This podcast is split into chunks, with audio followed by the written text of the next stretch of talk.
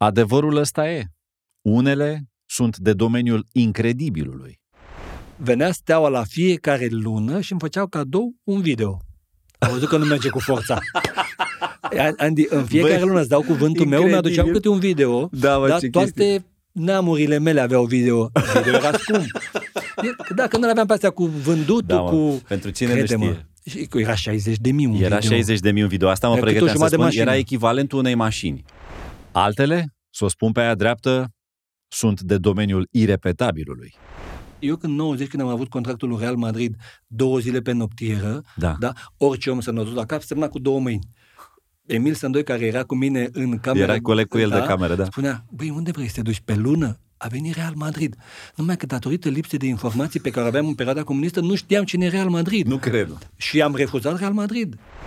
A semnat în schimb cu Eindhoven, Tottenham, Barcelona și Galatasaray. Ca să dau doar patru exemple dintr-o listă extrem de selectă. Și să fie limpede că a fost mereu omul mizelor mari. În rândul ziariștilor circula o vorbă. Meci mare, Popescu mare. Meci mic, Popescu mic. Mă motiva meciurile mari. Da. După o sută cincizeci și cinci de selecții în echipa națională și trei trofee europene câștigate, a pus ghetele în cui și a preluat din mers banderola de antreprenor. Făceam o socoteală zilele trecute, băi, câte proiecte am acum? În câte proiecte ești implicat, da? optsprezece. optsprezece Astăzi. Proiecte. Wow. Astăzi, da. În acest context absolut remarcabil, mi se pare chiar normal să spun mulțumesc frumos neapărat De'Longhi pentru sponsorizarea acestui episod de colecție.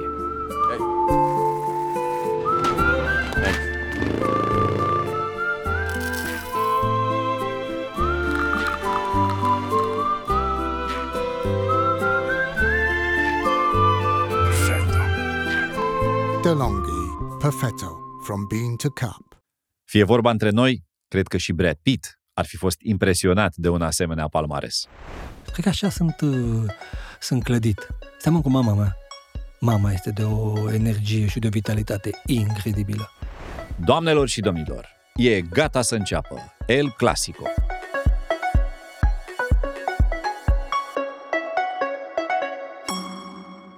Gică, în primul rând, îți mulțumesc foarte mult că ți-ai făcut uh, timp din viața ta extrem de aglomerată, bănuiesc.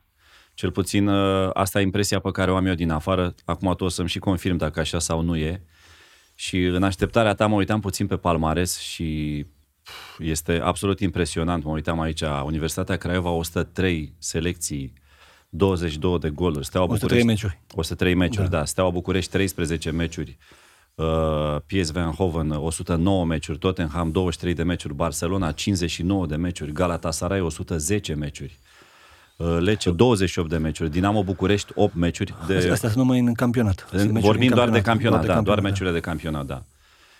Hannover nouăzeci și șase, paisprezece meciuri și sigur o sută cincisprezece selecții pentru echipa națională și șaisprezece goluri.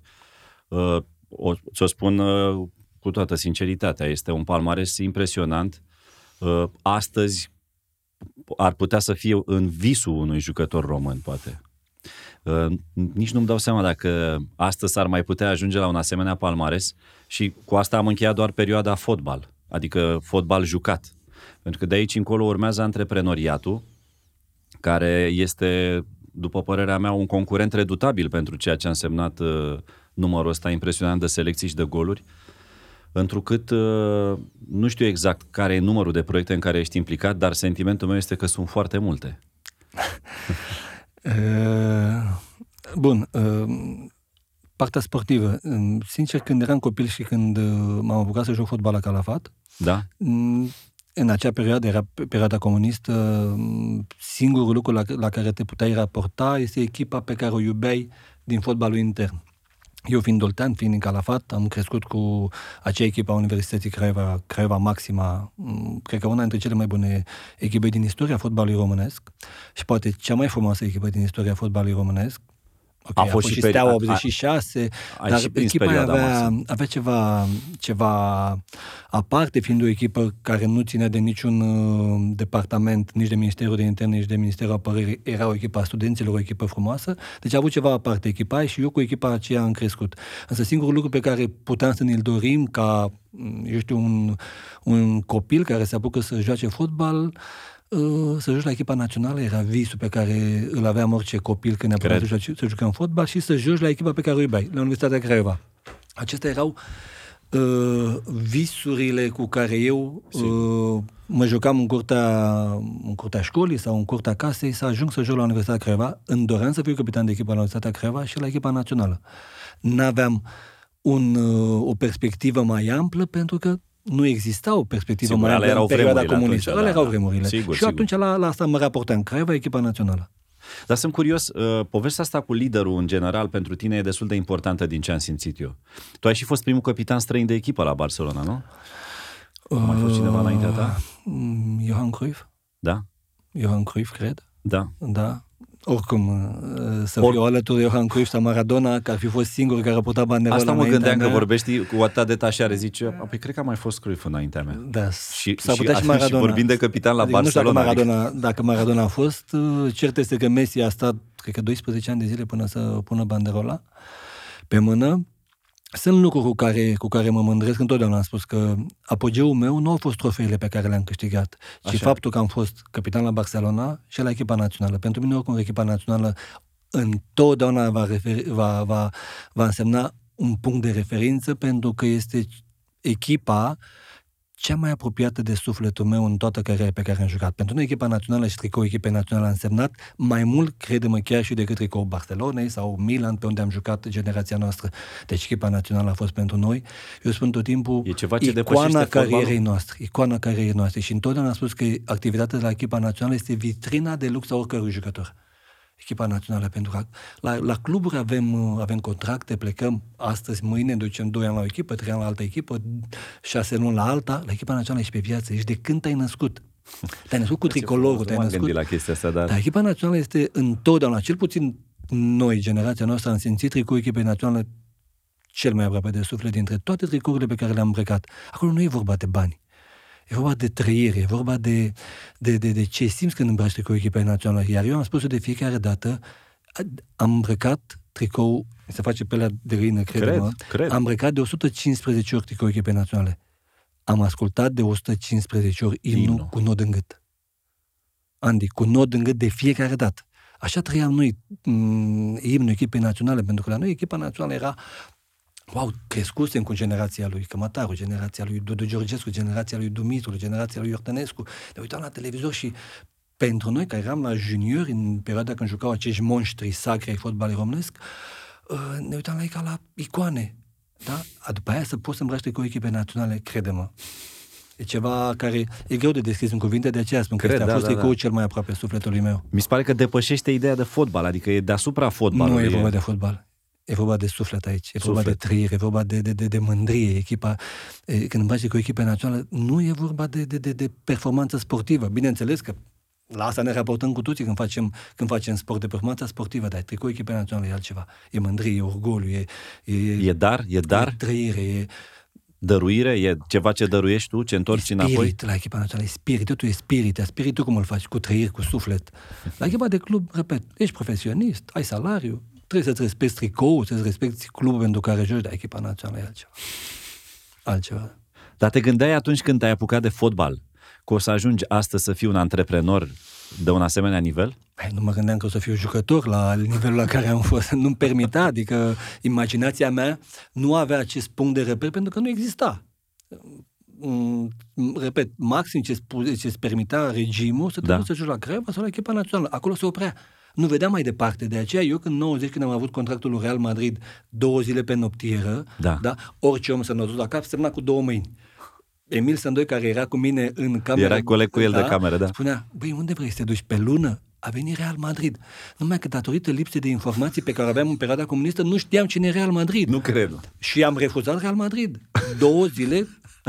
Sandoi, stai e, puțin, asta era când tu erai, erați în cantonament la națională. La campionatul mondial, în timpul okay, campionatului da, mondial, mondial da. Din Italia. Okay. Da? Uh, Real Madrid vrea să-l vândă, sau terminase Ruggeri contractul și vrea un fundaș central. Okay. Eu am jucat senzațional, cred că a fost cel mai bun meci pe care l-am jucat. Și veneau impresarii străini în cantonamentul național sau cum era? A, era ca la Talcioc. După adică... primul...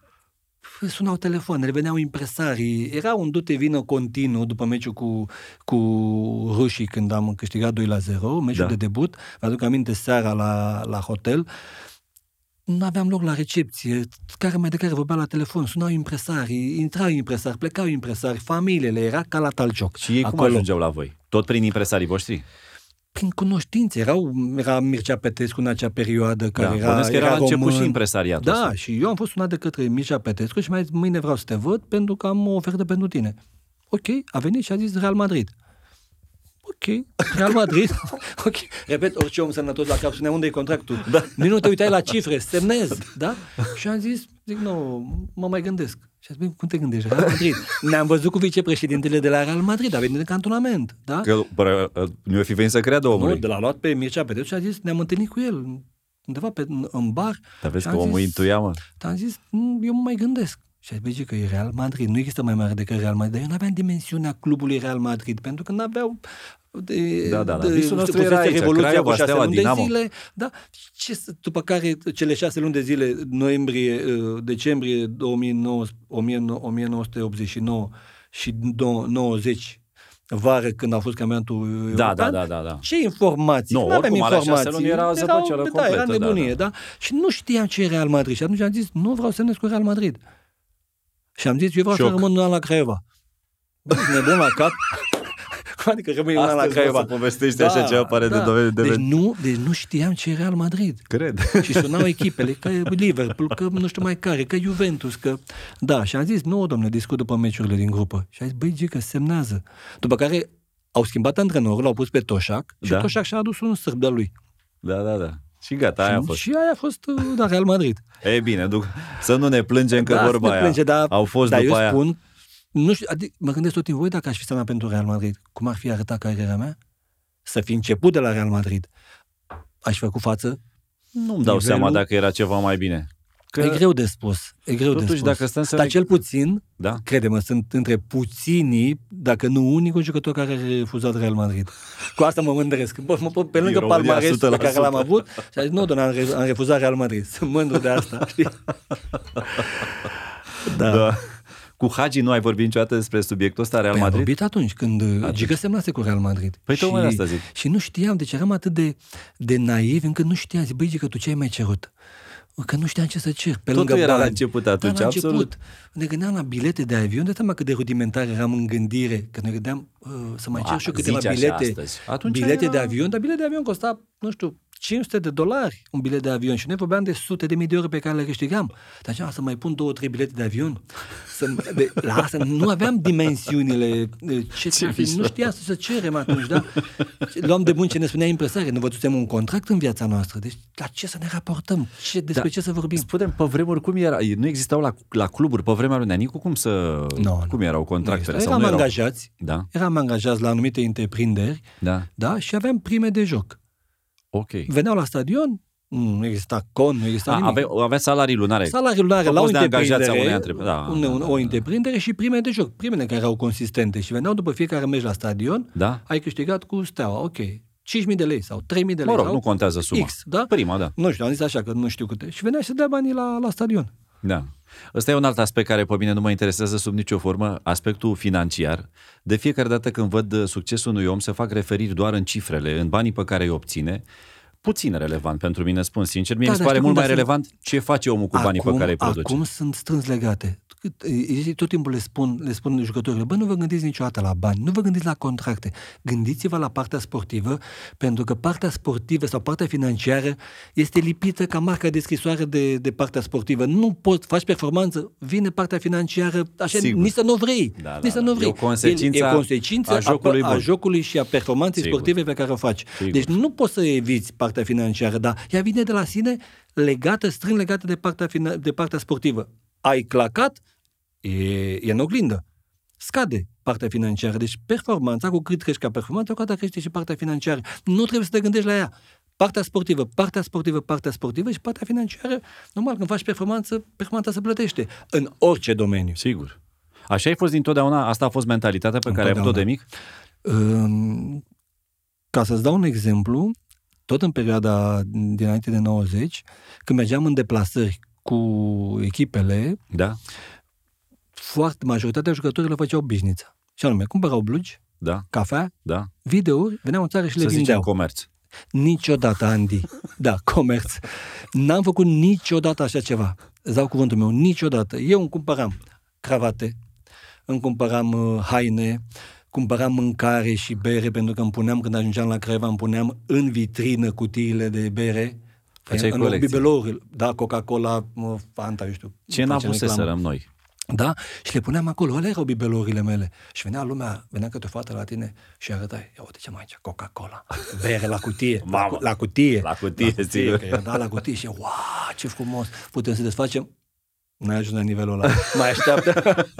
Da, mă, asta știu că pare o nebunie, da. Dar noi am prins niște vremuri, da, în care nu exista nimic din ceea ce astăzi este, dacă vrei, în exces. Așa este. Drept pentru care lucrurile ne fascinau teribil. Eu uh, am și astăzi în memorie o declarație a ta care m-a mișcat, îți spun sincer, când ai povestit că doar sora ta avea blugi. Asta e un moment uh, trist pentru mine.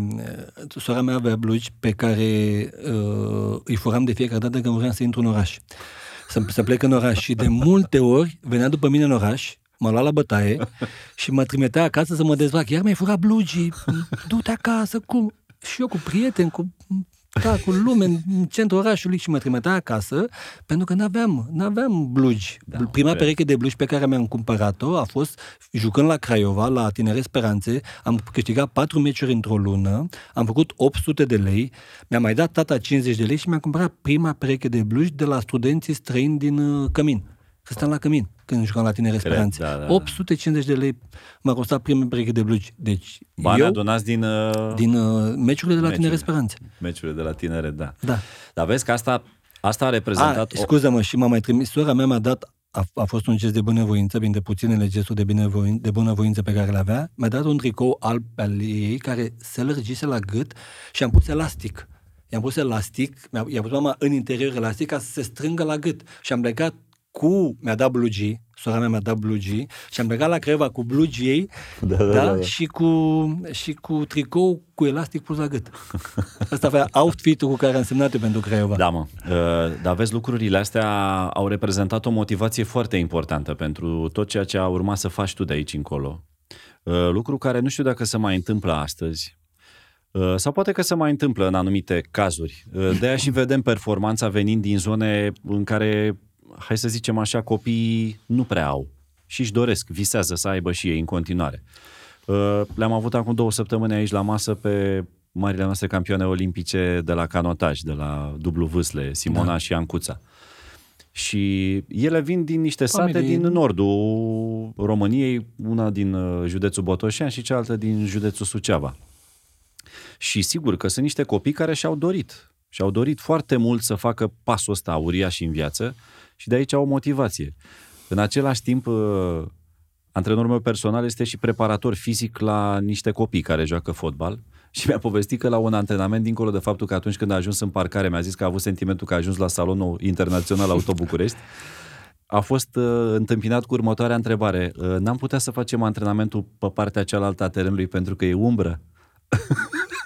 Și a zis el, vreau să vă întreb și eu ceva. Dacă se întâmplă să plouă, oprim antrenamentul, da, să nu vă murdăriți, da, ca să știu exact pe unde suntem. Lucrurile au căpătat o altă, o altă dimensiune acum și o altă uh, evoluție. Eu cred că totul ține de o ambiție personală până la urmă. Cu, da, siguranță că în perioada respectivă, când noi eram copii, nevoile erau De, de toate culorile, din toate zonele și am făcut orice ca să ajungem. Mm. Repet, nu ne gândeam la afară, ne gândeam la Craiova, la optzeci de kilometri mai departe și era pentru noi un lux, pentru că nu aveam de era niciunele. Craiova era, era străinătatea. Da, era străinătatea, da. E, acum lucrurile au evoluat. Lucr- da. Copiii au acces la informație de la, nu știu, la zece, la doisprezece ani, când le pui tableta în mână sau telefonul mobil sau... Acum să spui că era mai bine înainte de să fii no, nebun la no, cap. Nici, no, nu, nici de cum, da? No, însă și acum, și acum poți face lucrurile în egală, în egală măsură. Și gadgeturile, și partea sportivă. Trebuie să ai o ambiție personală, trebuie să ai educație. Eu cred că pleacă, totul pleacă de la educație pe care o primesc copiii acasă. De, de, de, de cum sunt educați. Zici că de acolo pleacă. La tine, din punctul ăsta de vedere, a fost esențială educația pe care ai primit-o de la părinți. Părinții mei au fost normali. O familie corectă, o familie normală din perioada comunistă. Părinții mei au muncit tot timpul, uh, au încercat să ne ofere tot ce se putea pune pe masă în acea perioadă. Sigur. Mama tăia găina și spunea: mie nu-mi place carnea, mâncați voi, mai luați o aripioare de, de la găină, să, vă să ne rămână nouă. Sigur. Și să sacrificau, pentru că nu erau, nu era... Nu erau posibilități de acum, sigur, da? La oraș nici n-aveau ce să taie. N-aveau ce să taie. La noi, la curte, da, mai creștea o, o găină, mă rog, și ne-au, ne-au dat multă dragoste, știi, multă dragoste. Și educația din mentalitatea pe care o aveau dânsii: mama, ai grijă, să nu ne faci de râs, să, să fii cu minte, să nu pui mâna, să te descalți când te duci într-o casă străină. În, da? Asta era... Asta era educația pe care ne-o dădeau. Deci șapte ani de acasă, aia corect, știi, aia corect. Da, da, da. Când te duceai și, te, și aveai, eu știu, tot felul de, de, de oportunități, te gândeai de zece ori pe noi, băi, mi-a zis mama, mi-a zis tata. Deci aveai o responsabilitate care venea din educație. La fel se întâmplă și acum, crede-mă. Ce, în primul, primul lucru pe care copiii l-au, și la care se raportează e ce văd acasă, ce aud acasă. Ce, ce văd la părinți. Ce văd la părinți. Da? Mi se pare că aici e o, o scăpare a noastră a părinților, dacă cumva picăm în această capcană. Dom'le, eu le-am zis. No, da, Dar e no. foarte important ce faci tu. Ce faci tu. Că da. dacă eu îi spun, bă, nu mai sta cu telefonul la mână. Și tu stai numai cu mână. Și în secunda imediat următoare eu am început să fac așa pe el. Da, sau nu, nu ridica tonul, sau nu te, nu te certa și tu stai toată ziua în certuri acasă. Sigur. Te ceri cu soția, jignești soția. Același lucru, o să-l facă același și lucru îl fac și ei. Da, eu mi-aduc aminte, aveam un prieten și nu-i dau numele, cu care jucasem în, la Craiova, da, care avea probleme cu, cu, cu tatăl. Îi bătea foarte des, da? Tatăl pe copii. Tatăl pe copii, da. da. Mai, se mai îmbăta, venea acasă, îi lua la bătaie. Da, da. Da? Era un obicei. Au trecut, au trecut ani, au trecut ani, m-am întâlnit cu, cu respectivul prieten, a venit cu băiatul lui, da? Și m-am dus și am pus una pe cap să-l mângâi. S-a ferit. S-a ferit. S-a ferit. Ai înțeles tot în momentul ăla. Ai înțeles tot deci, în momentul ăla. Deci asta da. este cu educația copiilor de acasă. De asemenea, trebuie să le insufli de, de mici să-și dorească mai mult, să nu, se, să nu se mulțumească cu puținul. Cu cât câștigi mai mult, cu atât să-ți dorești mai mult. Tot timpul mai mult, mai mult. Nu există limite de performanță. Nu există limite de performanță. Și nu există, o spun tot timpul, un lucru care nu se poate face.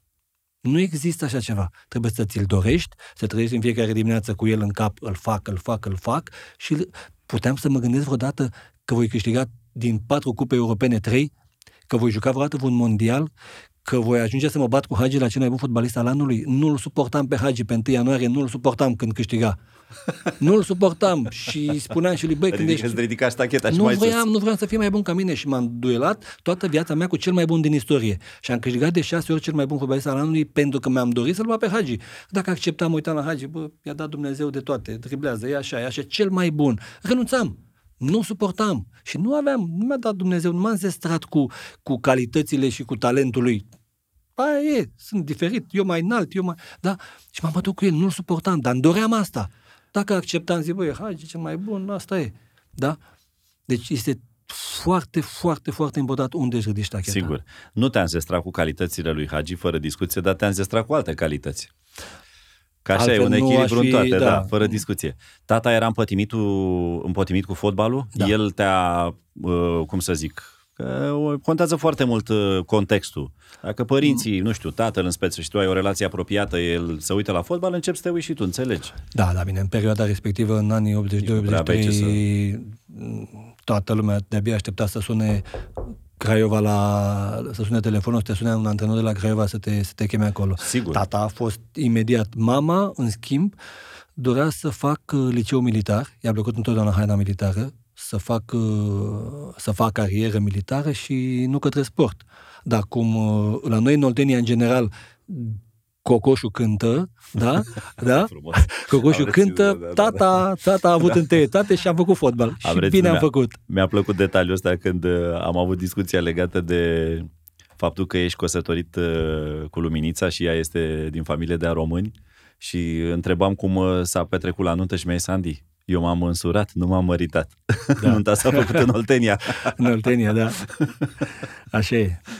Eu am crescut cu această chestiune de... și cred că mi-a fost foarte greu la început să accept anumite chestiuni, pentru că la noi în Oltenia bărbatul e puțin cam așa, știi, forță. El știe, deține adevărul. Și o exagerez acum, exagerez, o să spun, normal, un, lucru, normal, să spun un lucru urât acum când tata spunea, băi, când găina începe să cânte cocoșește, știi ce se întâmplă? Ce, tată? Îi să ia gâtul, bă. Da, da, da, da, tată, da, cam, da, da, așa se, e vorba așa din popor, sigur, din popor, da, așa se zice și o exagerare, da? Că nu trebuie să ia nimeni. Exagerare, exagerare, Doamne ferește, da? Da? Și mi-a fost greu, mi-a fost greu că în momentul în care am plecat afară și mă, mă loveam de tot felul de, de contradicții care, care nu le acceptam și mi-a fost greu și am avut o calitate. Întotdeauna am ieșit din propria persoană și mă priveam din exterior și am zis, bă, sunt ridicol. Oh. Cu aia, cu aia, cu aia. Așa mi-am schimbat mentalitatea. Pentru la început mi-era imposibil să accept multe lucruri, pentru că așa crescusem, așa le văzusem acasă. Tata, capul Messi, forță. Da, da, da, da, da. E, mi-a fost greu, mi-a fost greu. Și m-am gândit, băi, aia nu, aia nu e bine, aia nu e bine și mi le-am schimbat în timp, dar am avut nevoie de o perioadă importantă de timp ca să renunț la, la lucrurile cu care crescusem. Și n-a fost simplu. Cred că n-a fost simplu. Ai avut vreodată în minte tu să-ți dorești să faci altceva în viață în afară de fotbal? Sau te-a cucerit atât de tare fotbalul de la o vârstă fragedă încât n-a mai fost cazul? Am plecat de vreme, am plecat la șaisprezece ani la Craiova. La, e, doar la șaisprezece ani mai poți să descoperi și altele. Da, dar nu. Fotbalul atunci la cât ai început? La doisprezece ani. doisprezece ani. La Pitiri, la Calafat. Da. Nu, nu te-a tentat alt sport? Nu. Bine, făceam în, în liceu, făceam toate sporturilor. Eram bun la atletism, jucam handbal, uh, basket. Era un obicei pe vremea să țină orele de sport. Da, era ore de sport atunci, da. Și, dar fotbalul, cu fotbalul am crescut de mic, de la șapte-opt ani de zile, mă uitam la echipele naționale, mă uitam la... Era și cel mai mare farmec pentru noi. Mi-aduc aminte că în perioada aia era singurul ziar pe care puteai să-l deschizi, sport. Iarul Sportul, da? Da, da, unde sport. Toată lumea, să fim sinceri acum. Da, iar făcând pasul ăsta la paisprezece ani m-am dus de la junior la echipa mare la Calafat, da, da, jucam deja la echipa mare. La șaisprezece ani am plecat la Craiova și la șase luni de zile am, am fost deja cooptat în lotul, în lotul echipei mari. Ai primit confirmarea. Gata. Că ăsta e, da, ăsta ala e drumul tău. Ăla era drumul, da. Și îți plăcea. Adică erai... Mult. Nu te-ai gândit niciodată în perioada aia, domne, sau o să ajung să câștig bani, sau nu știu ce, te gândeai... Păi nu, că nu, nu era vorba de bani atunci. Da. Nu era vorba de, de, de culorile alea superbe. De... Eu, când eram copil la Calafat, da, aveam în spatele patului tot peretele cu uh, portretele jucătorilor Craiovei Maxima. Toți. Nu lipsea unul. Fiecare era lipit, tot lotul, pe... Ei mai vezi astăzi. Da. Iar eu și acum am același respect. Lung, Ștefănescu... Toți, toți, toți, toți, toți erau lipiți pe perete, da? Când m-am dus prima dată, când mă duceam cu tatăl meu la... Tata făcea delegații la Craiova și îl rugam să mă ia. Și în perioada când tata avea treabă, îi spuneam să mă lase la policlinica sportivă, unde știam că vin jucătorii Craiovei. Și așteptam ore întregi să-i văd, iar când venea câte unul, mă ridicam și treceam pe lângă ei să le simt... să le simt parfumul, să-i aud vorbind ore întregi, Andy, steam ore întregi acolo, nemișcat, iar când venea unul mă ridicam, da? Eu așa am crescut cu, cu, cu ei, iar când am intrat, unul dintre momentele de cea mai mare tensiune pe care, pe care le-am trăit în fotbal, în momentul în care am fost de, luat de la juniori și introdus în vestiarul Craiovei, la plecam seniori. În, la seniori și erau toți monștri, aceia cu care eu, pe care eu îi aveam la Calafat pe peretele casei. Mi s-a tăiat respirația, crede-mă. Era o mare albastră, erau toți în fușuri albastre. Noroc că m-a luat Marian Băcu și m-a tras de mână și a zis, Calafat, stai aici lângă mine. Altfel, cred că leșineam, că deam din picioare. A fost una dintre cele mai mari emoții pe care eu le-am trăit în fotbal. Toți. Ai deschis ușa vestiarului și i-ai văzut pe toți. Cine erau? Toți. Ștefănescu, Negrile, Tirihoi, Ștefănescu, Irimescu. Bal, nu, Bala își plecase.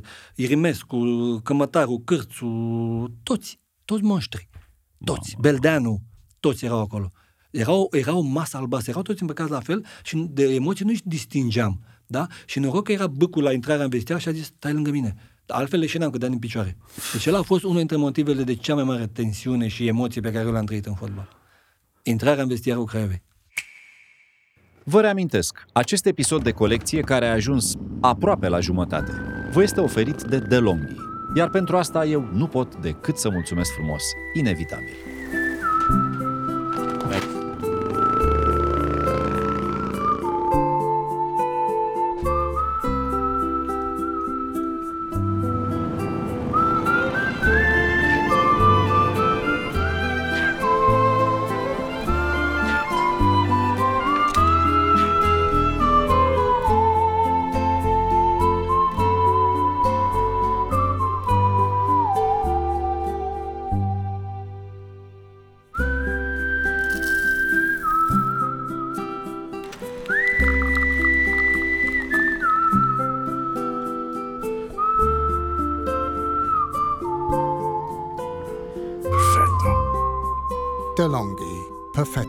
from bean to cup. Ca să înțelegi cât de mult am iubit eu fotbalul și, și echipa aia, în anul acela când începusem să joc, am debutat ca titular la Monaco, cu, cu Monaco, și da. Returul aveam acasă peste două săptămâni. Era, meciul era miercuri, sâmbătă se căsătorea sora mea. Sora mea nici acum nu știe, când o să aud ce o să spun acum, o să am mare scandal cu ea. Da? Dacă am intrat în cantonament cu șase zile înainte, de, de vineri sau joi. Da. Sâmbătă trebuia să cer voie să mă duc la nunta surorii mele. Nici nu i-am spus antrenorului că e, că e nunta surorii mele, de frică să nu mă lase să plec și să nu mă bage miercuri. N-am fost nici la nuntă, n-am jucat nici titular în meciul ăla și am stat în cantonament. Deci n-am fost la nunta surorii mele, de frică să nu mă bage să joc că pierzi, returul, că ratezi. Returul cu Monaco acasă. Și n-am jucat. Oh, no. Nici nuntă, nici meci, nimic. Nici așa, nici nimic. Așa. Și mai Sau... nați și un scandal în familie când o să audă sora mea. Eu cred că ea o să înțeleagă astăzi, dacă da. Mă întreb pe mine, pentru că e vorba de multă pasiune aici și la cum da. Ai povestit tu, este evident că e... pentru tine fotbalul e, depășește granițele unei meserii, habar n-am, nu știu, ce vrei tu, orice, e, e, e poate chiar deasupra ideii de pasiune. Da, nu, e, era totul. Fotbal a fost tot. Adică tot. Viața ta, fără tot. Dar și poate. Tot. Dar spune-mi o chestie. Atunci când uh, ai plecat de la Steaua și te-ai întors uh, la Craiova, fără ca Steaua să știe, atunci ce a fost? A fost tot iubire? Bun, a fost, pentru că e o perioadă... Ai, da, e o perioadă... Pare incredibil astăzi, adică nu vezi că s-ar mai putea întâmpla așa ceva. Da, uh, eu... Pe scurt, ca să înțeleagă lumea. E o poveste eu... lungă, era o poveste lungă. Eu am promis, în momentul în care... Uh, vroia să mă ia Steaua, am promis primului secretar de atunci de la Dolj că voi juca pe perioada armată și după care mă întorc. Urma să faci armata, da, asta era motivul. Am stat pentru... pe perioada armată, eram student, intrasem la facultate, se făcea decât opt luni de zile. Redus, da. Termen redus, jucam returul de campionat. Am acceptat să mă duc la Steaua, da. Am jucat semifinale de Liga Campionilor, am câștigat campionatul cu Steaua, a fost acea cupă scandal când am ieșit de pe teren. Mă rog, a fost un an foarte bun pentru mine. Semifinale de Liga Campionilor și campionatul da. Și cupa era un sezon extraordinar. Da. Îmi plăcea la început să-mi placă la Steaua, performanță, crezi București, eu, da? Eu, și am zis, rămân la, rămân la Steaua. Simțeai că e un uh, nivel următor? Era un nivel uh, superior. Uh, superior, da. Mă duc în vacanță la Calafat și tata, băi, te întorci la Craiova, da? Noi, noi, avem, vorbit noi, cu avem, noi avem onoare, nu avem, familia noastră are onoare.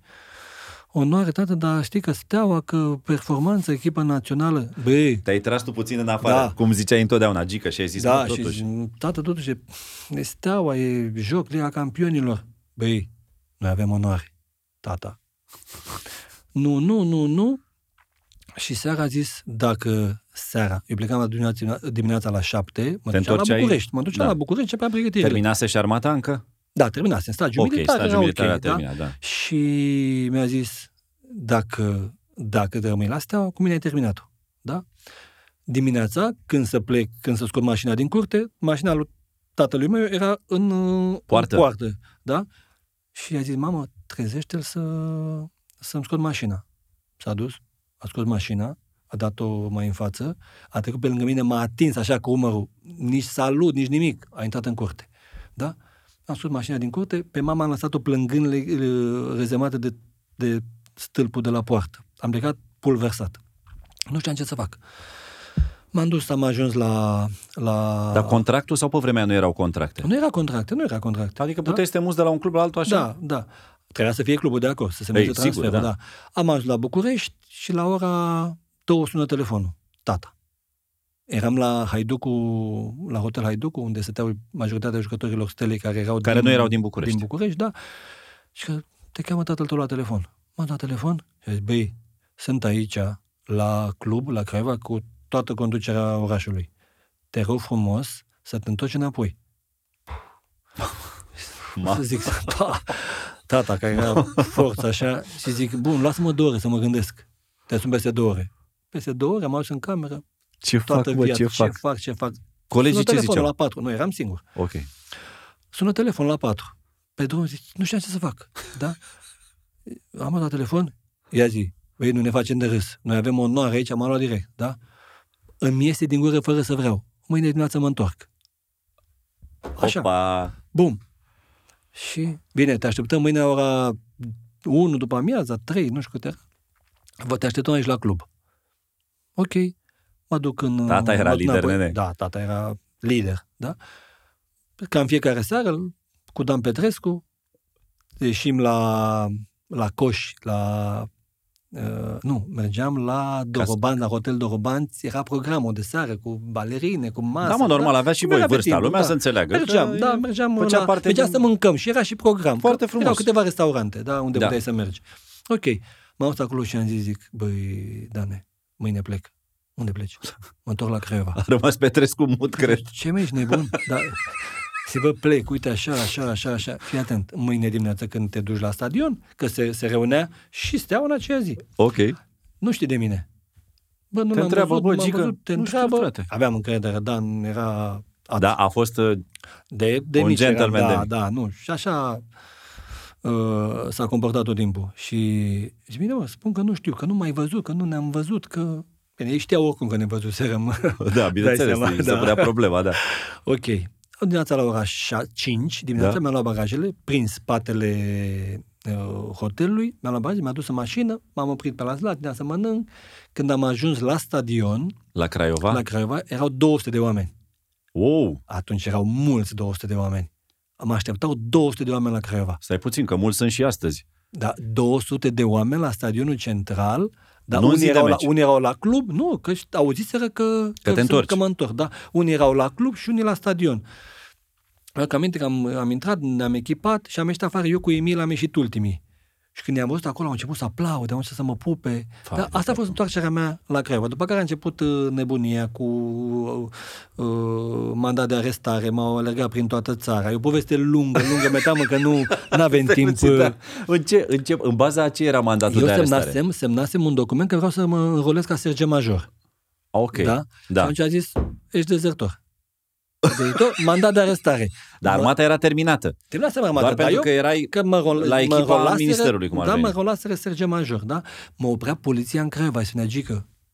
Tu știi că ar trebui să te legăm? Mandat de arestare. În toată, da. Dar ăștia erau toți cu Craiova. Domne. Erau toți normal, cu Craiova, normal. Erau disperați Craiova și a zis mandat de arestare. Ok, trece o săptămână, uh, nu, trec câteva zile și echipa pleca în cantonament. Eu nu puteam să plec pentru că aveam mandat de arestare. L-am luat pe neațăcă Zanfir și am plecat la Govora, da. Noi doi să mă antrenez. Separat, ca Separat, să nu mai știe ăștia da, de tine. Ăștia plecaseră în cantonament, noi asta decizii la Govora. Dar n-a venit cineva fizic, putea să... Că nu, celulare nu erau, că altfel te-ar fi sunat nu, nu. în demență. A luat, a luat neațăcă uh, mașina, da. ol, olțitul dânsului și am plecat la, la Govora. Da, ne-am antrenat zece zile. Să fi fost Facebook-ul cum era astăzi. Da, mă antrenam, mă antrenam, alergam Pe, pe stradă, pe șosea și treceam pe lângă o, un strand, erau stranduri atunci. Da, sigur. Și plângeam. Plângeam, că eu, era ora zece, era o căldură la Govora și alergam. După aceea făceam alergări undeva într-o pantă, într-o pădure. Da? A fost chin. Făceam câte două antrenamente în fiecare zi și stăteam la o gazdă pe care o găsisem. Da? Eu dormeam în pat, neațăcă jos ți lângă pat. Ți se părea nedreaptă situația. Bă, da, sunt adică, un om care vrea binele. Da, vreau să joc, da.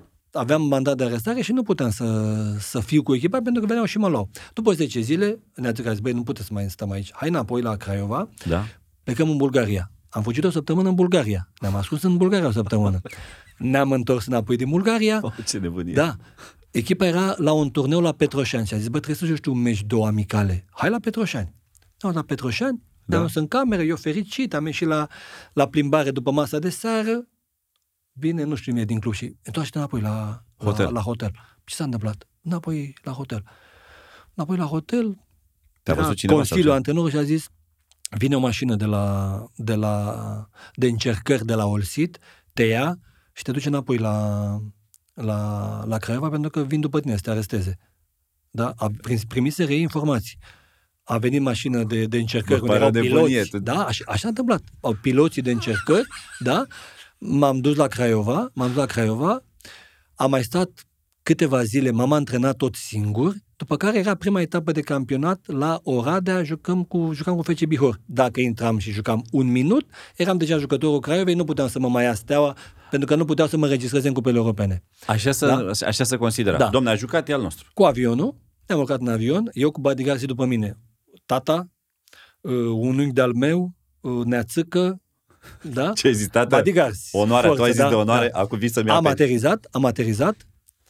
La Oradea. Toat, la Oradea, toată lumea a coborât. Da, eu în avion. Am mai rămas o oră în avion cu bodyguards lângă mine. Cu șapcă, da? Cu ozoroc, parcă după te văd. După o oră, ne-am, a venit o mașină, ne-am dus la, la hotel, am stat în cameră, la, când a venit ora meciului, m-am, închi, m-am echipat în cameră, la, din, în cameră, da? M-am dus, am intrat în teren, s-a terminat timpul. Și din aia. Momentul ăla oficial? Și din momentul ăla au început negocierile. Ah. Venea Steaua la fiecare lună și îmi făceau cadou un video. Am văzut că nu merge cu forța. Andy, în fiecare Bă, lună îți dau cuvântul incredibil. Meu, mi-aduceau câte un video, da, mă, dar toate chestii. Neamurile mele aveau video. Video era scump. Da, că nu aveam pe astea cu vândutul, da, cu... Pentru cine nu știe. Era șaizeci de mii un era video. Era șaizeci de mii un video. Asta mă pregăteam să spun. Era echivalentul unei mașini. Da. Un All-City era chiar mai ieftin, da, da. Puțin. Dacia era șaizeci de mii. Mai dea câte player, mai știi, nu de alea. Ah, ok, erau și de alea mai ieftine, da. treizeci de mii, treizeci, patruzeci de mii. Două playere ți-ai luat mașină. La vremea respectivă, un video player era aproape echivalentul unei mașini, care putea să fie Trabant, da. All-City sau Dacia. Ce? Că, mă rog, da. Doar astea și în fiecare rău. Lună veneau și îmi făceau cadou câte un video. Și o dădeam. La unchi, la mătușe. Se schimbaseră puțin, deci nu da, mai erau câte arestau. Nu, nu mai merge, nu merge da, cu asta da, da. Pe forță, asta pe negocieri. Și îmi făceau cadou în fiecare lună, câte un video. Domnul Popescu, pentru dumneavoastră, în cazul... Da, să, așa. Să fie primit. Ce? E da, din admirație. Când jucam cu Steaua, când jucam cu Steaua, venea Dinamo și îmi făceau cadou. Normal că... Da, și bați pe, bați pe Dinamo, bați pe Steaua, îți dăm, nu știu, trei mii de dolari. Când jucam cu ei, cu ceilalți, venea Steaua și spunea, dacă bați Dinamo, îți dăm atâta. Dar nimeni nu s-a gândit niciodată că tu întotdeauna o să joci pentru echipa la care joci cu toată convingerea ta, indiferent no, că îți dau da, sau nu-ți dau? Nu se întâmplaseră multe astfel de exemple. Venea Steaua și Dinamo să te ia, te duceai fără zburând. Da, nu. N-avea nimeni curajul să se opună. Eu în seara în care m-au dus la Craiova, că a început campionatul și la un moment dat m-au chemat la, m-au chemat la, Craiova, la București. M-a chemat Ilie Ceaușescu la el în birou, da. Iarăși cu aceiași bodyguards după mine. Da. Da. Și mai știi că ești dezertor, că tu trebuie să te întorci aici.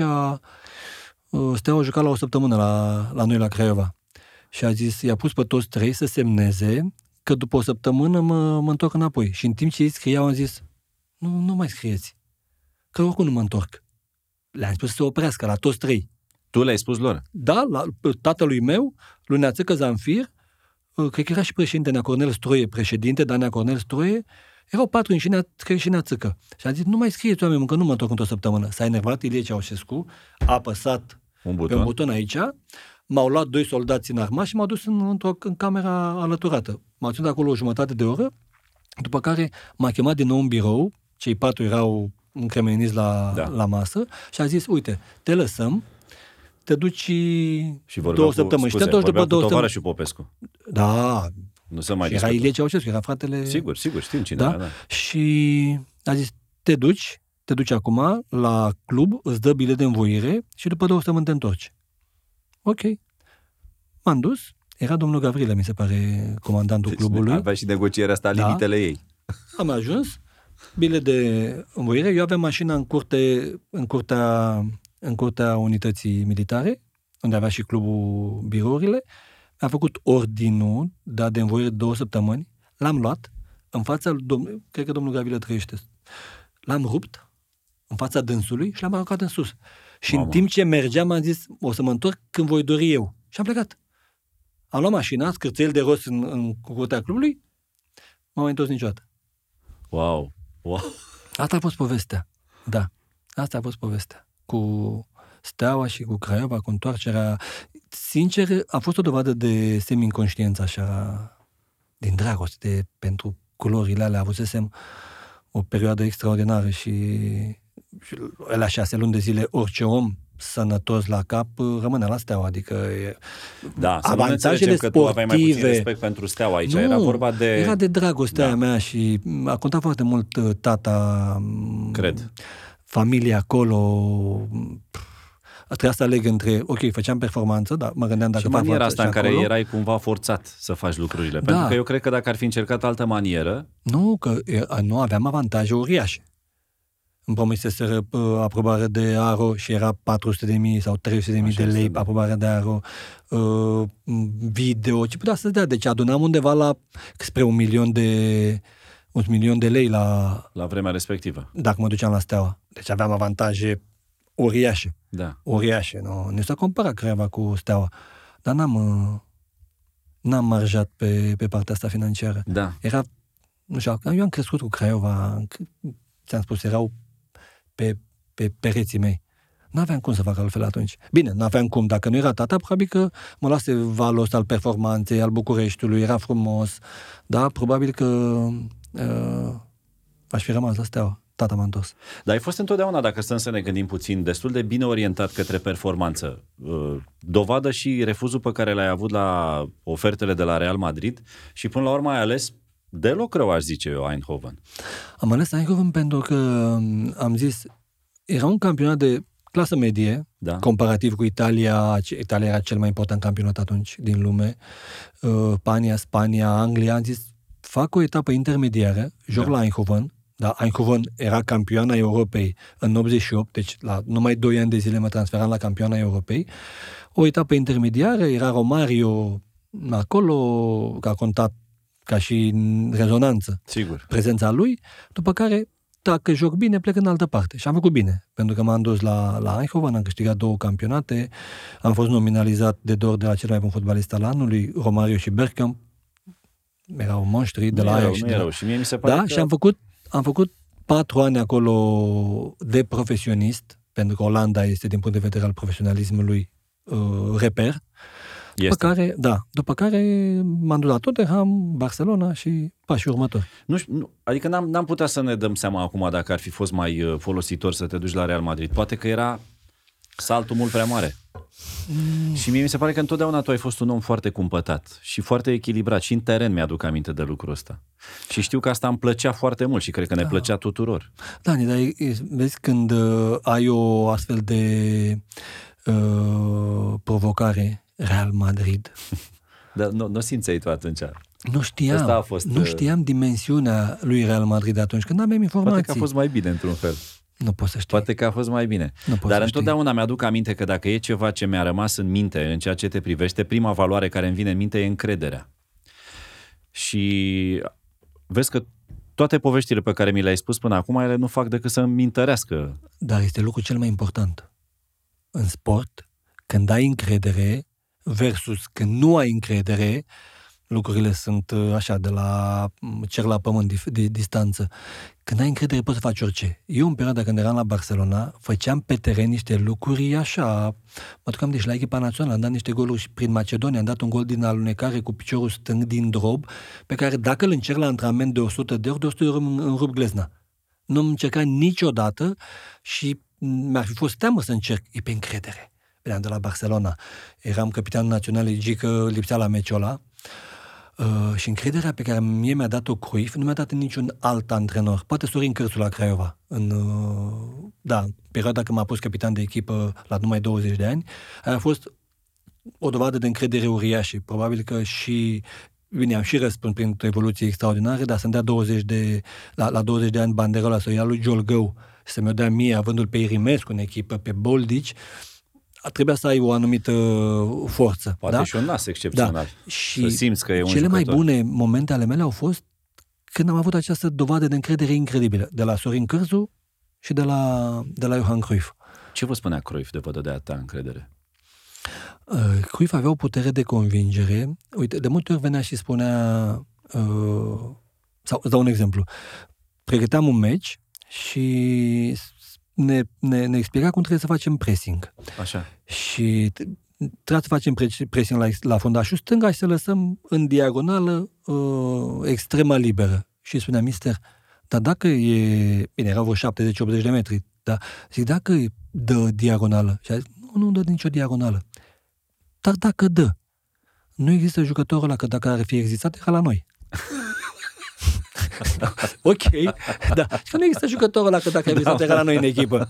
Avea, avea niște argumente din acestea. Hai să zicem că se pricepea. Da, bine. Dacă e să mă, să-mi fac un, un, un clasament al antrenorilor, da. Locul unu, doi și trei, Johan Cruyff. Da, ok, am înțeles. Atât de mare și atât da. de, mult, de mare a fost impactul pe care l-a avut. Și dacă întrebi orice jucător care a lucrat cu Johan Cruyff, spune același lucru. Stoichkov a avut o relație tensionată, foarte tensionată cu, cu Johan Cruyff, a și plecat din cauza lui. Dacă îl întrebi cel mai mare antrenor, Johan Cruyff. Tot el. Da, Johan Cruyff. E incredibil. A mie mi-a dat o încredere.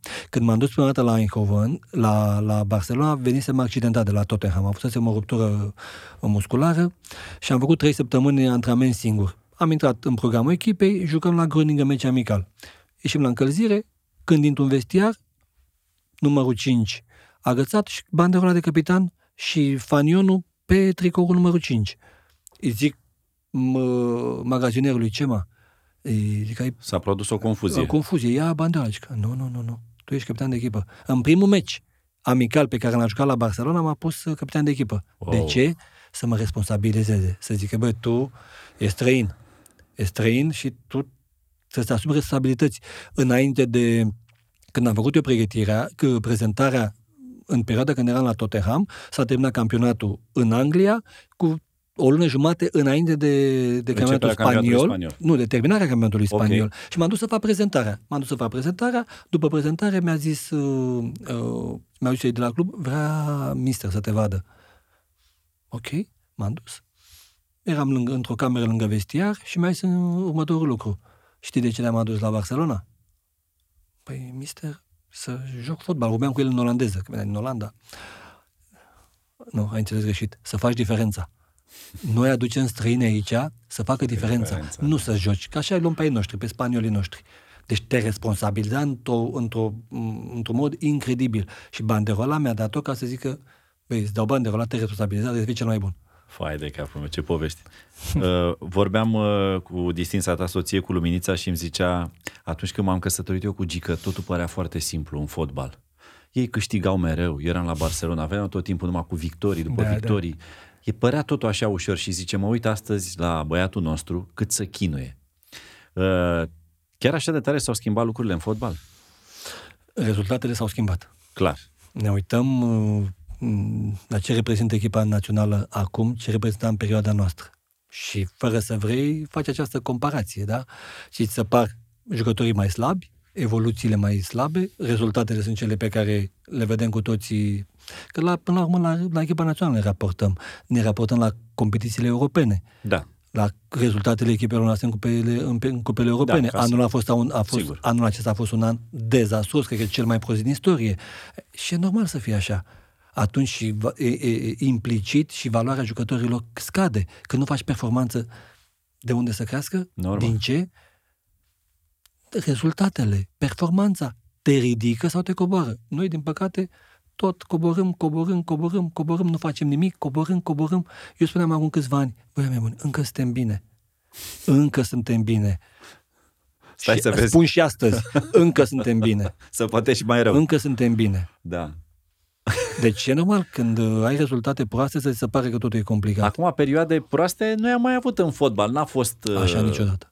Așa niciodată, da. Așa este, să te bată Georgia, să te bată, nu știu, Armenia, nu, niciodată. Nu cred că a fost vreodată în istorie o perioadă așa de, de proastă. Mă și întreb, nu știu, tu vezi vreo... vreo soluție prin care s-ar putea nu îndrepta lucrurile, dar măcar să încep să le Bine. repui într-o ordine firească? Sunt, sunt. Pentru că este evident că există încă foarte multe lucruri care ne amintesc de trecut și nu de partea bună a trecutului. Și așa cum există peste tot în România, inclusiv în mediul politic, în mod cert că există în absolut orice un sistem care are legătură cu partea mai puțin luminată, ca să zic așa, mai mult cu partea întunecată. O simțim. Cu timpul, eu cred că se va rezolva și acest aspect la un moment dat, pentru că oamenii vin și se duc, așa e viața pe pământ, nu e veșnică. Dar probabil că tu vezi mult mai bine ca mine, pentru că una la mână aș zice că te pricepi. Eu, eu am fost da, tot timpul doar am, un spectator. Am, adică am anumite gânduri legate de această...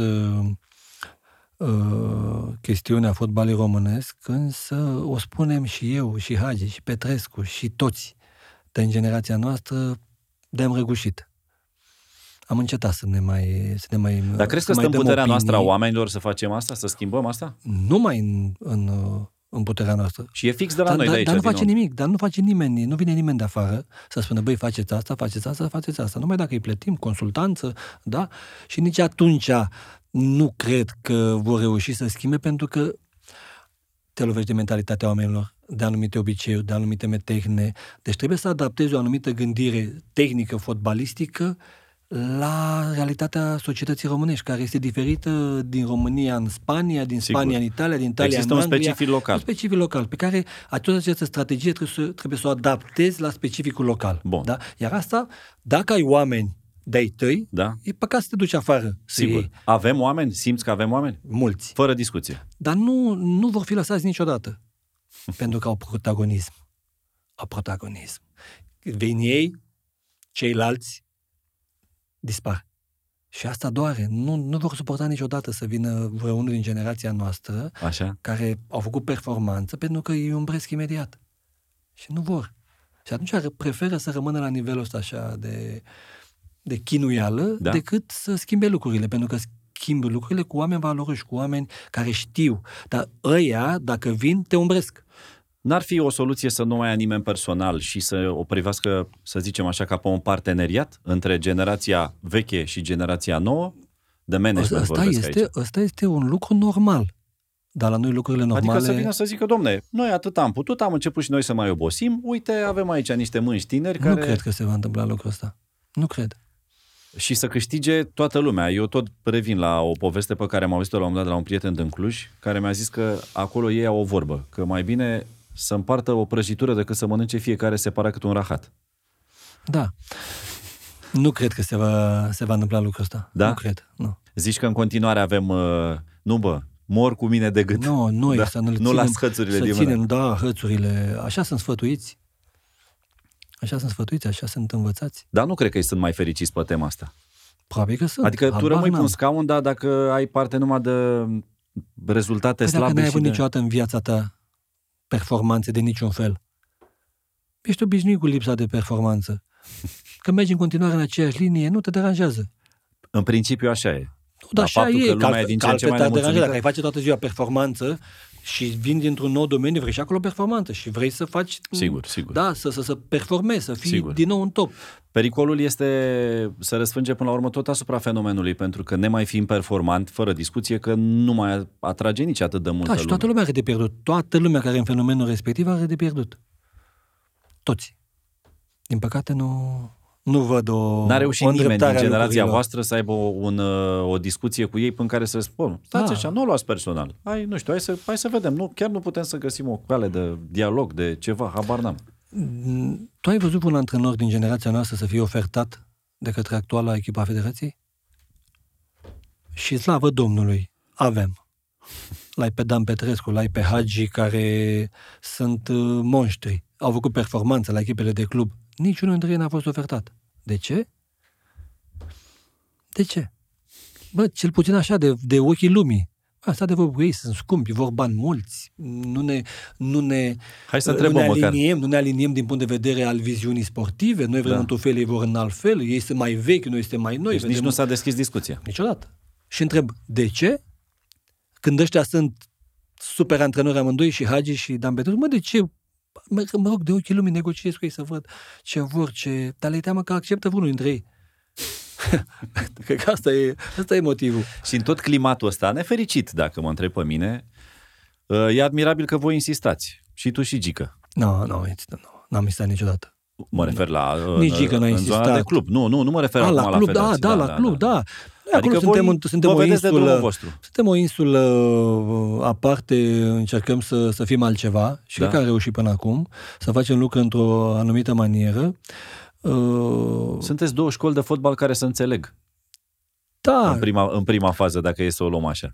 Da, și, și fă, făcând poate. lucrurile așa cum am învățat noi, asta e marele avantaj, că nu, nu ascultăm de nimeni, facem exact cum credem noi că trebuie să facem lucrurile și... Uh, principalul obiectiv este dezvoltarea activității de la copii juniori, pentru că e fabrica care produce jucători Sigur. pentru fotbalul românesc, pentru că întotdeauna din totalul jucătorilor la echipele naționale, în proporție de treizeci la sută vin de la noi. Da? Aduce aminte că echipa de tineret care a participat la ultimele ediții de campionat european, undeva la cincizeci la sută aproape sunt formații acolo. Da? Deci producem. Da. Producem pentru echipele da, naționale, producem pentru fotbalul românesc. Da. Dar este o chestiune pe care o facem noi și nu ne ajută nimeni cu nimic. Cu nimic, cu nimic, cu nimic. Să zică, bă, ăștia produc pentru fotbalul românesc. Hai mă, ne venim lângă ei, să-i ajutăm. Ba un sponsor, ba, eu știu, tot felul de companii. Nu vrea nimeni. Nu vrea nimeni, nu vrea nimeni. Și noi ne chinim și facem bugete și nu știu ce. Și ne întâlnim cu echipe care sunt finanțate de primării, care e ok. Da, și n-au problema bugetelor și plătesc uh, jucătorii cât vor ei, pentru că nu trebuie să se chinuie, să facă bugete, să găsească sponsor, să, să vândă jucători. Da? Noi asta le facem singuri și e complicate, foarte complicat. Sunt, foarte com- sunt convins că e foarte complicat. În același timp, totuși, să nu uităm că tu ești și un redutabil antreprenor. Mm, nu, asta cu antreprenoriatul, eu am ținut-o întotdeauna departe de... De, de ochii publicului, pentru că n-am făcut niciodată decât să-mi investesc proprii bani. Și atunci, atâta timp cât sunt banii mei, fac ce vreau, nu trebuie să anunț pe nimeni de ce să fac public ceea ce fac. Sigur. E, dar eu nu mă refer la bine, bani, aici la rău, experiență. Da, din nou, din, nu știu, din două mii trei, de când, de când am terminat cu fotbalul... Sunt aproape douăzeci de ani de antreprenoriat. Uh, am început să fac, de fapt, din perioada când jucam la Barcelona, da? Cu un prieten, Pedro de Filipe, fost jucător la Real Madrid, am început să, am început să fac investiții imobiliare în prima linie de mare. El mi-a, zis, el mi-a zis, în fața mării nu pierzi niciodată, tot timpul crește. Și așa a fost. Da. L-am ascultat și am făcut bine. La Mamaia, că la Mamaia tot timpul în fața mării îți mai construiește un... Adică tu crezi că ești în fața mării, dar mai apare un rând. Am făcut și la Mamaia, dar pe lac. Pe lac. Ah, ok. Da. Unde era mai sigur. Investiții pe lac, da. Da. Ok. Și așa am început. După am început cu Gordilio să intrăm în investimenti imobiliare, tot fost jucător la Real Madrid. În România... Vezi, vezi cum e viața cu asta? Madridul, tot cu Madridul, tot cu Madridul, da. Ai refuzat Madridul, ai jucat pentru Barcelona, dar da. Afaceri faci cu fost jucători da. De la Real. Așa am început, din imobiliare aici. Da, a fost o perioadă senzațională până a venit criza din două mii opt, da, când a afectat pe toată lumea. Dar era important atunci să, să reziști și am, am rezistat. Cel mai important e că ai învățat niște lucruri noi. Da. Păi, și că americanii nu te finanțează niciodată dacă nu ai dat faliment cel puțin o dată în viața ta. Pentru că spun, dacă ai dat faliment, ai învățat. Dacă nu ai dat, ce urmează. Bine. Deci, da? Ok. Și a fost o perioadă grea, o perioadă care a trebuit să așteptăm. Știi că în momentul în care a început perioada aia, două mii cinci, două mii șase, două mii șapte, de erau creșteri de optzeci la sută, nouăzeci la sută, Uh, ai apetit și dacă n-ai și inexperiență, faci greșeli. Am făcut și eu greșeli, am făcut toți greșeli, am făcut oameni sau companii importante greșeli. Important este să reziști. Am rezistat, a trecut uh, acea perioadă, am reînceput.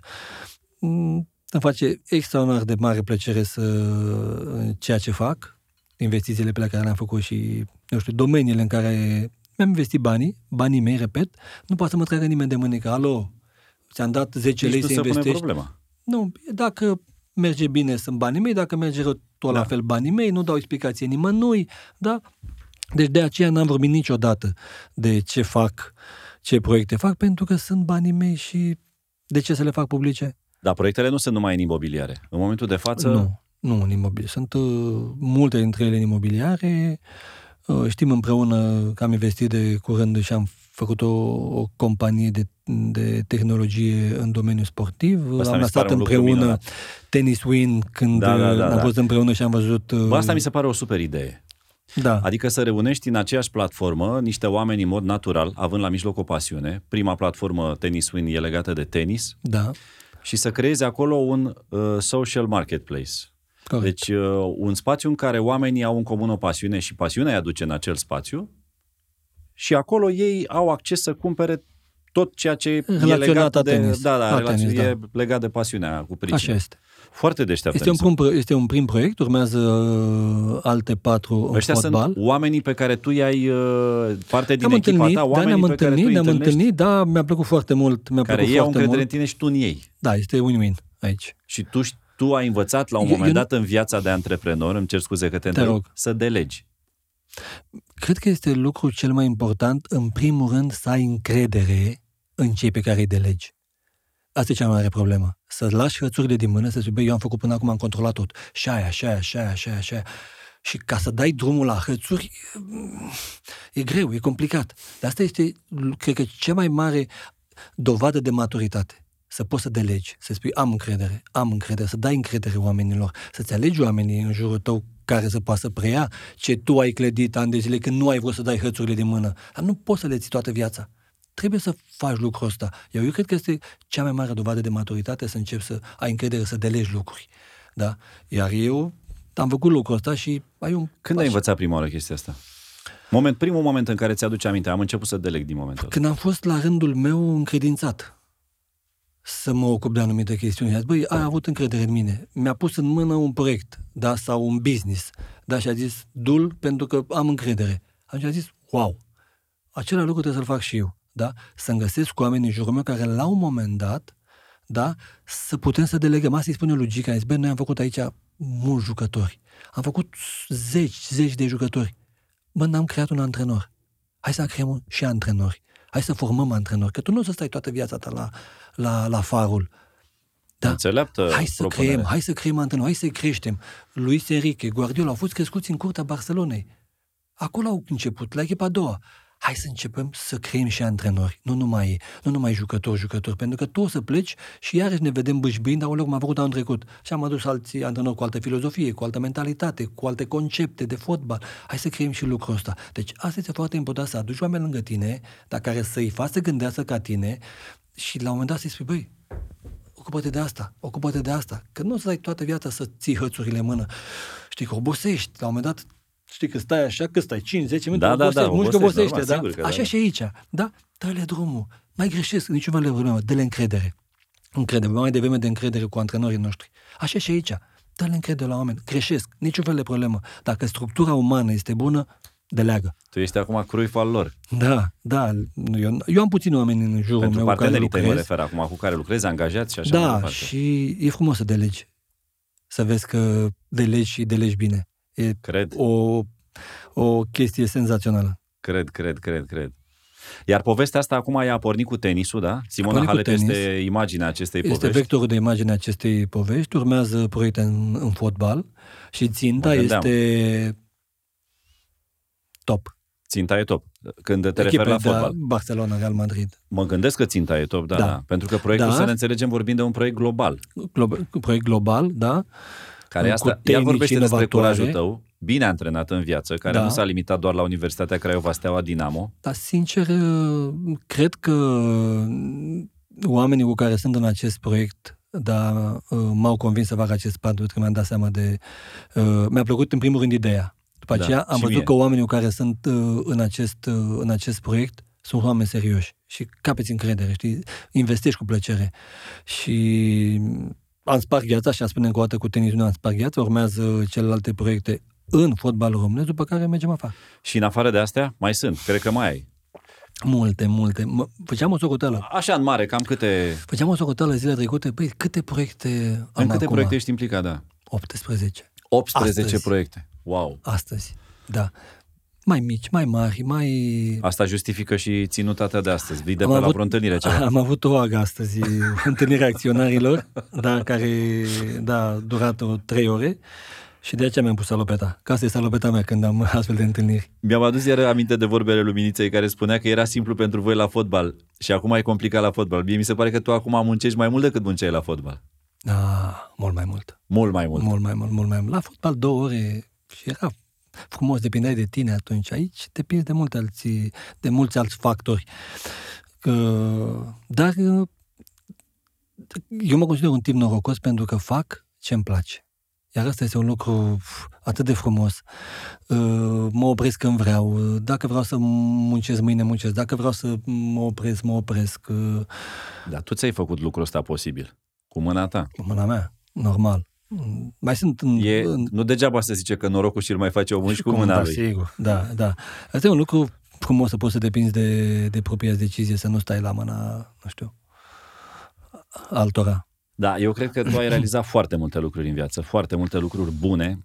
Mai cred cu tărie că de fiecare dată când tu zici că e bine să-ți dorești mai mult, mai mult, mai mult, de fapt tu ne spui că e bine să-ți dorești mai bine, mai bine, mai bine. Că nu neapărat mai multul... Nu, dar nu mă referăm la, la cantitate. Am, da, da, exact. Și la, am înțeles exact, la substanță. La substanță. Sigur, am înțeles asta din prima. Uh, și cred că pf, ai demonstrat suficient în viață. Să spun la modul cel mai sincer, de aici încolo este doar caut, de aici încolo a intrat în zona în care oferi. Întorci. De fiecare dată eu am avut chestia asta, că noi fotbaliști în perioada aia eram considerați într-un anumit mod. Fotbaliștii, că sunt bețivi, că sunt neserioși, că sunt proști, că sunt, da. Eu tot timpul am luptat cu chestiunea aceasta, să zic, băi, nu există așa ceva. Nu se poate, nu sunt, dar nu e așa, da? Fotbaliștii fac facultăți, învață limbi străine, mulți dintre ei dezvoltă după aceea business-uri, uite de la cei din generația noastră, da? Păi, au business-uri, au un exemplu noastră, în față. Da? Ok, și eu tot timpul am zis să mai demonstrez, să demonstre și aici, să demonstre și aici. Acesta a fost și modul de gândire în momentul în care am, am primit uh, uh, oportunitatea de a coordona Euro două mii douăzeci din partea guvernului. Și mi s-a părut o chestie extraordinar de grea și cu cât e mai grea, cu atât mă motivează mai mult și am zis, o accept pentru că este foarte grea. Da? Când am luat dosarul de candidatură și l-am citit în vacanță, am zis, de unde încep? Ce fac? Dar nu știam de unde să încep și am zis, ok, mă bag. Și am început greu, greu, greu și iată ce, ce rezultate am avut la Euro două mii douăzeci ca organizare, vorbesc. Ca organizare, cu sigur. Cu ce am rămas, da? Întotdeauna mi-a plăcut să-mi pun astfel de obiective și, și mai mult, și mai mult, să fac și asta, să fac și asta. Când am început să fac interviurile acelea pe care le-am difuzat acum în timpul campionatului european, la fel am zis, băi, să o fac și pe asta, să vă sunt capabil să o fac și pe asta. Și am făcut-o și pe aia. Tot timpul trebuie să găsesc noi domenii în care să zic, băi, sunt capabil să fac lucrul ăsta. Tot timpul mi-am făcut, mi-am, mi-am, mi-am, am, am, am căutat provocări. De aici înainte, it's up to you, adică e... Da, nu mi se pare, adică că mă uit în spate, ok, sunt mândru normal de, de lucrurile pe care le-am făcut, pentru că știu cât am muncit la ele. Întotdeauna îți găsești provocări și zici, mâine, sigur, o să apară un alt proiect care să mă motiveze, zic, wow, ce-mi place, și mă apuc, și mă apuc, și mă apuc. Cred că așa sunt, uh, sunt clădit. Seamănă cu mama mea. Mama este de o energie și de o vitalitate incredibilă. Da. Olteancă? Jet be jet. Ambii erau și mama și tata, da, olteni. Olteni El clasico. El clasico, total. Că tu ai prins toate derbiurile astea, Margică. Dacă stăm da, să ne gândim, avut. Da? De la Steaua Dinamo la El Clasico. Steaua Dinamo, El Clasico, Fener, Fener Galatasaray, Galatasaray în Tottenham, Tottenham, în Anglia. Tottenham, Arsenal, Eindhoven, Ajax, da, toate, toate. Astea sunt frumoase. Meciurile astea sunt... te motivează și te îți dă forță așa, cel mai frumoase. Cred că e momentul de tensiune maximă, dar acolo înveți să... Nu știu. Atunci te simți cu adevărat fotbalist, când joci astfel de meciuri. În, în Turcia, ziar, în, în rândul ziariștilor, circula o vorbă. Meci mare, Popescu mare. Meci mic, Popescu mic. Mă motivau meciurile mari. Da. Așa, meci mici, da, aveam un, un turc care vorbea românește și spunea că, băi, nu, uite, vorbim noi presa. Meci mare, Popescu întotdeauna mare. Meci mic, Popescu mic. Nu te motivează. Dar la suflet ți-a rămas tot uh, povestea aia după meciul Craiova-Argeș. Da, ăla a fost uh, un alt moment de referință când am dat golul minutul nouăzeci și unu și am câștigat. Uh, și s-a, au doborât gardul, spectatorii, suporterii. suporterii și au venit și m-au luat în brațe. Când am intrat în vestiar, era un conducător al nostru care a venit și mi-a pupat gheata. Faide. Și era un om, avea părul alb și mi-era rușine. Noi așa i-am educat, om cu părul alb, de respect, da? A venit și mi-a pupat gheata. Și am zis, oa, dar ne-a florică, Dumnezeu să-l ierte, așa îi ziceam. Doamne, cum să-mi pup gheata? Și a zis, tu ești regele nostru, lasă-mă să-ți pup gheata. La, cum să te lasă pup gheata? De rușine, da? Ala a fost un moment extraordinar. Și suporterii după aia când te-au oprit? Și după, da, și după meci, când s-au pus în fața mașinii, spuneam, regele nostru, Gică Popescu, Dumnezeu nostru, dacă ori treci cu mașina, erau puși, da? Culcați în fața mașinii, ori, te oprești? Ori treci cu mașina peste noi. Trebuie să cobor la ei. Și am cobor la ei, m-am luat, m-am ocupat. N-aveam telefoane mobile să facem, să facem poze, n-aveam să punem pe Facebook. Nu erau, nu erau. De-aia eu spun tot timpul, băi, dacă în perioada noastră ar fi existat Facebook și ar fi existat Ar fi existat ce este acum. Social media de azi. Vă mutați cu toții, vă spun, toți ziariștii imitați, am spus, băi, Digi, Telecomul, toate astea de sport, lucruri da. Care mai sunteți, vă faceați studiouri și imitați la Barcelona.